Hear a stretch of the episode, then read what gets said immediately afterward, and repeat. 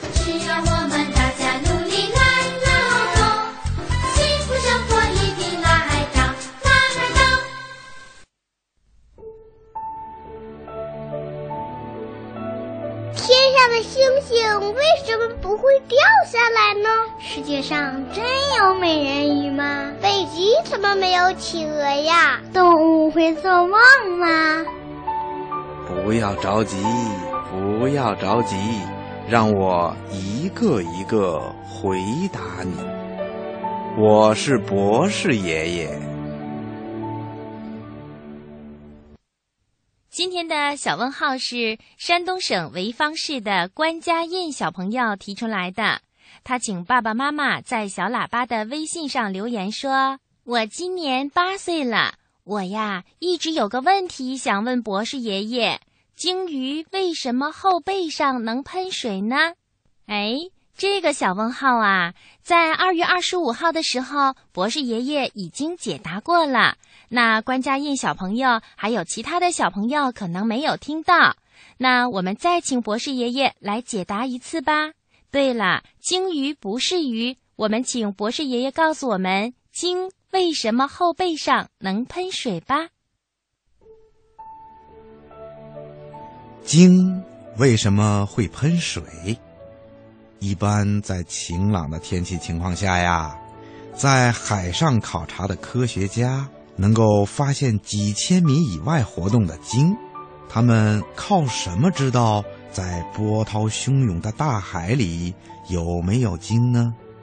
原来呀，鲸有一个容易暴露自己的缺点，就是。它们总是不停的喷水，远远的看上去呀，就像是一个一个的喷泉，这是怎么回事呢？海洋动物学家告诉我们说，鲸虽然生活在水里，但它却是哺乳动物，仍然要用肺来呼吸。鲸的鼻孔跟别的哺乳动物不一样，它们的鼻子没有外形，鼻孔呢是开在头顶上两个眼睛中间的。有的种类的鲸啊，两个鼻孔是靠在一起的，还有的鲸更特别。两个鼻孔啊，就合并成了一个鼻孔。鲸的肺特别的大，比如蓝鲸吧，它的肺啊足有一千五百克重，肺里能装一千五百公升的空气。这么大的肺容量，可以使鲸不用经常浮到海面上来呼吸空气，但是潜在水里的时间呢，也不能太长。一般过上十几分钟以后啊，鲸还是要露出水面来透透新鲜空气的。换气的时候啊，鲸要先把肺里的大量的空气排出来，那强有力的气体冲出鲸的鼻孔的时候，就会把海水一起喷向空中，在蓝色的海面上就会出现了海上喷泉。在寒冷的海洋里呀，因为那里的空气比鲸肺里的空气要冷，鲸肺里呼出来的潮湿的空气呀，因为遇到了冷空气，也会凝结成为小水珠，这样呢，也形成了喷水。各种鲸喷出来的水柱，高度、形状、大小都不一样。比如蓝鲸喷出来的水柱吧，就可以达到九到十米高。海洋动物学家不但能够从远处根据喷水发现鲸类，还能判断出鲸的种类和大小呢。听广播的小朋友，你明白了吗？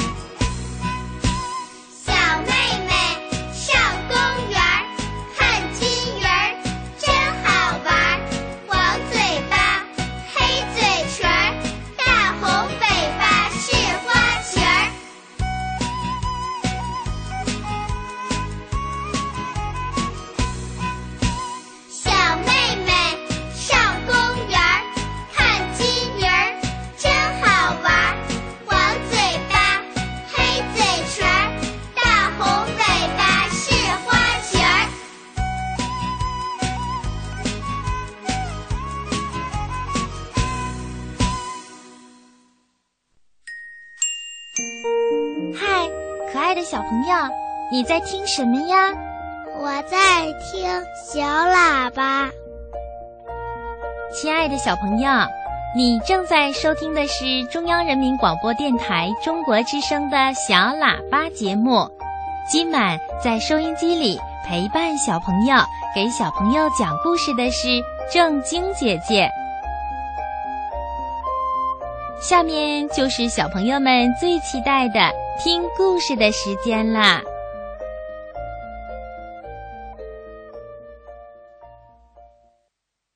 好听的故事听不够，好听的故事听不完。小喇叭最会讲故事，动听的故事堆成山。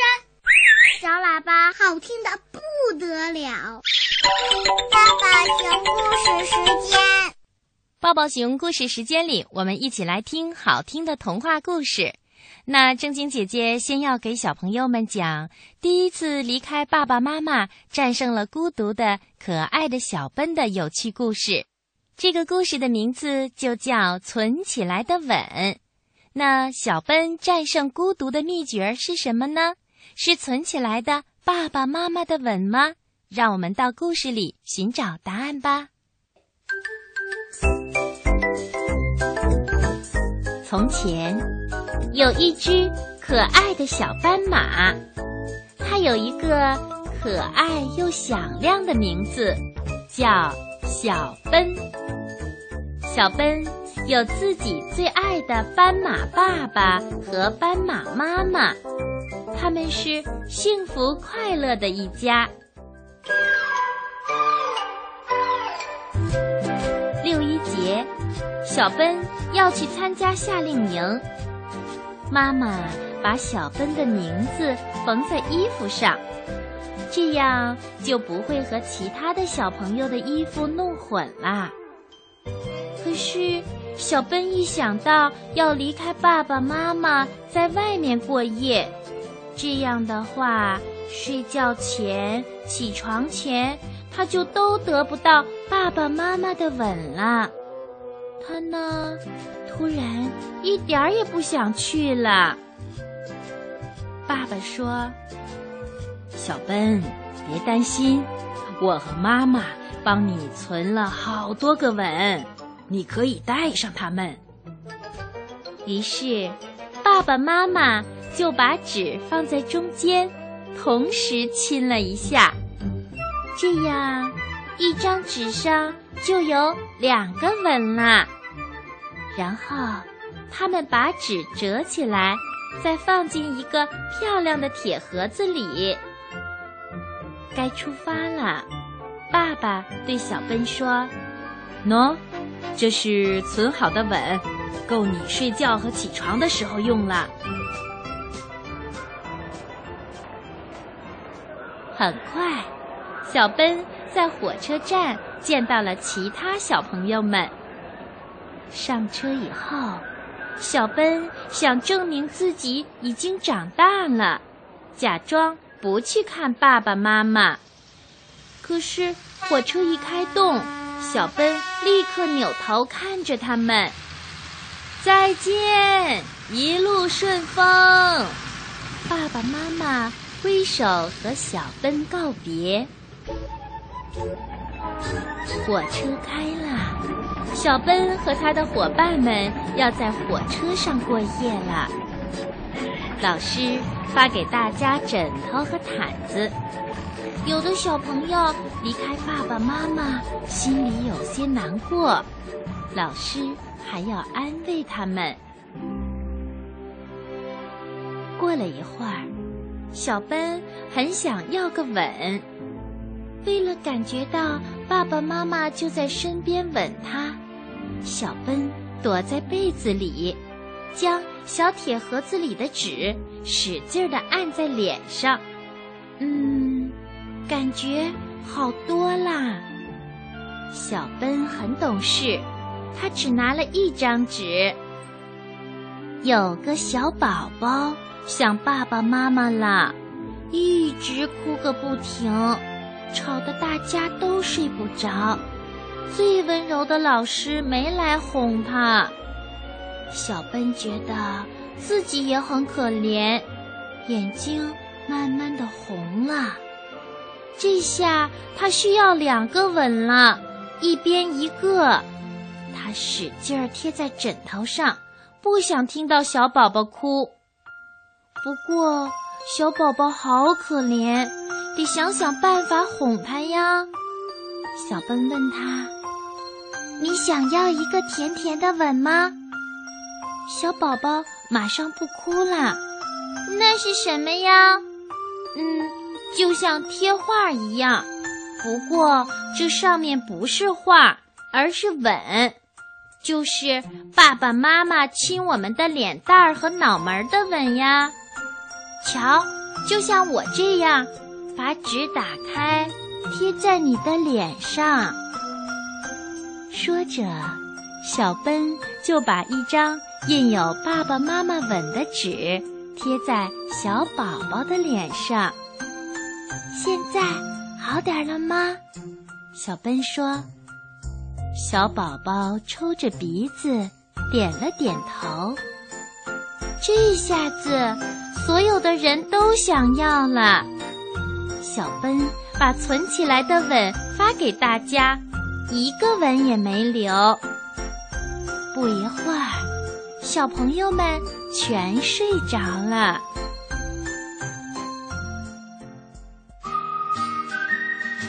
第二天清早醒来，阳光照在小奔的脸上，他醒了。透过车窗，小奔。开心的叫起来：“哇，我们到海边啦！”小伙伴们都想和小奔一起吃早餐。到了，到了，我们到了！小奔和伙伴们开心的下了火车。他把爸爸妈妈装吻的盒子给了那个小宝宝，因为他和新朋友有好多的事情要做，完全想不起他的吻啦。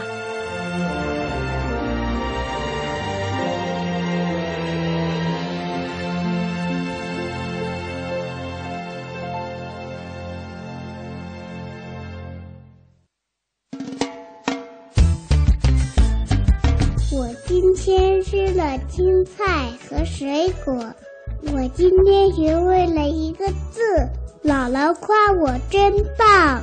我今天在幼儿园给老师摆小雨凳了，老师夸我是小帮手。我在听小喇叭，你呢？亲爱的小朋友。你正在收听的是中央人民广播电台中国之声的小喇叭节目。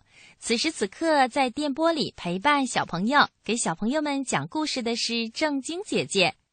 最后，正晶姐姐送给小朋友们的童话故事叫《红树叶书签》。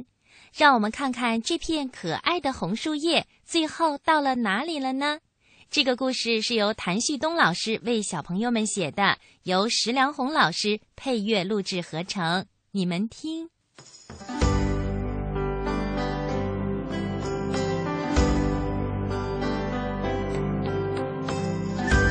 高高的大树上有许多红色的树叶，其中一枚最红的树叶，它呀，红的像一团小小的火苗。在枝头摇摆着，太阳照在它的身上，给小小的红树叶镶上了一层金色的边儿。每当风轻轻地吹过，红树叶和满树的兄弟姐妹们幸福地唱着歌儿：哗啦啦，哗啦啦，大树是亲爱的妈妈。树叶是可爱的娃娃，哗啦啦，哗啦啦，我们在妈妈的怀里真快乐。这时候，一群来郊游的孩子们看见了唱歌的红树叶，他们高兴地挥着手叫着：“红树叶，红树叶，快点到我们这儿来！”那枚最红的红树叶听了。扭扭身子，从大树上挣脱了，飘呀飘，飘到了一个小姑娘张开的手心里。小姑娘穿着美丽的红色蓬蓬裙，像一只小小的红蝴蝶，飞在绿色的田野里。啊，多美丽的红树叶！小姑娘看着手心里的红树叶，轻轻地说：“我要把你做成一枚美丽的书签，夹在我最喜欢的一本书里。”红树叶看着小姑娘红彤彤的脸蛋儿，心里充满了向往。他用树叶才听得懂的语言。对大树妈妈和满树的兄弟姐妹们告别了。于是，红树叶一直躺在小姑娘的手心里，来到小姑娘的家。小姑娘认真的把红树叶洗干净、擦干，然后把红树叶放进了一本书里。啪，书本合上了。红树叶的眼前一片黑暗。哦，这是怎么了？怎么我的眼前一片漆黑呢？哎呀，我浑身被压得很疼很疼。红树叶心里害怕极了，他想念大树妈妈，想念在灿烂的阳光下和兄弟姐妹们一起快乐的日子。难道我就一直待在这个黑暗的地方，不能在风里唱歌了吗？唉，我本来的愿望是做一床漂亮的红树叶毯子，盖在我最喜欢的一朵小红花的身上，冬天到来的时候好帮它取暖的。可是现在，红树叶在黑暗的书本里。又孤单又难过，不知过了多长的时间，红树叶几乎都要绝望了。他的眼前一亮，是一缕阳光照在他身上，暖洋洋的。啊，多美丽的红树叶书签！小姑娘从打开的书里取出红树叶，把它举过头顶。对着阳光照着，你还是那么红，红的像一团小小的火苗。我还是很红，很美丽。红树叶听了，不相信的上下打量着自己。果然，自己的模样就和在树上的时候是一样的，还是红艳艳的。红树叶真高兴啊！本来，红树叶一离开大树妈妈，就会变黄变丑。可是没想到，变成书签儿的红树叶还像以前一样好看。小姑娘看完书以后，把红树叶书签儿夹到了书里，放回了书架上。红树叶的眼前又漆黑一团了。可是现在。红树叶不再害怕黑暗和孤单了，他知道自己成为了一枚美丽的书签，他的心中充满了等待，等待着爱看书的小姑娘再次把书打开，等待阳光再次照在自己的身上。